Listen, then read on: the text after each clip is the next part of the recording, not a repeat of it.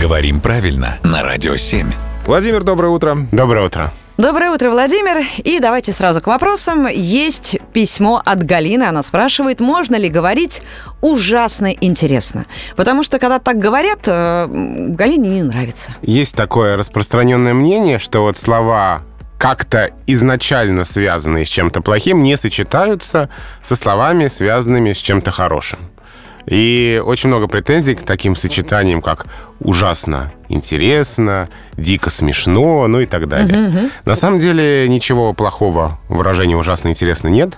А у слова ужасно есть значение очень, в высшей степени, чрезвычайно. То есть это не только очень плохо, там, выглядишь ужасно, но и просто очень. И вот в этом значении очень ужасно сочетается и с другими словами. Ужасно смешно, ужасно интересно и так далее. У меня иногда вырывается ужасно красивый. И это именно выражение, что это что-то очень-очень-очень красивое. И это вполне нормальное сочетание. Ужасно интересно встречается и в литературе 19 века. Вот, например, э, Владимир Галактионович Короленко письма. «Ужасно интересно было бы повидаться и потолковать».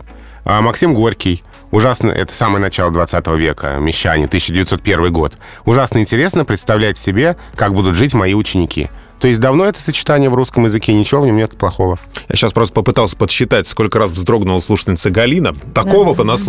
Да, да. Это, это нам действительно ужасно интересно узнать. Владимир, спасибо.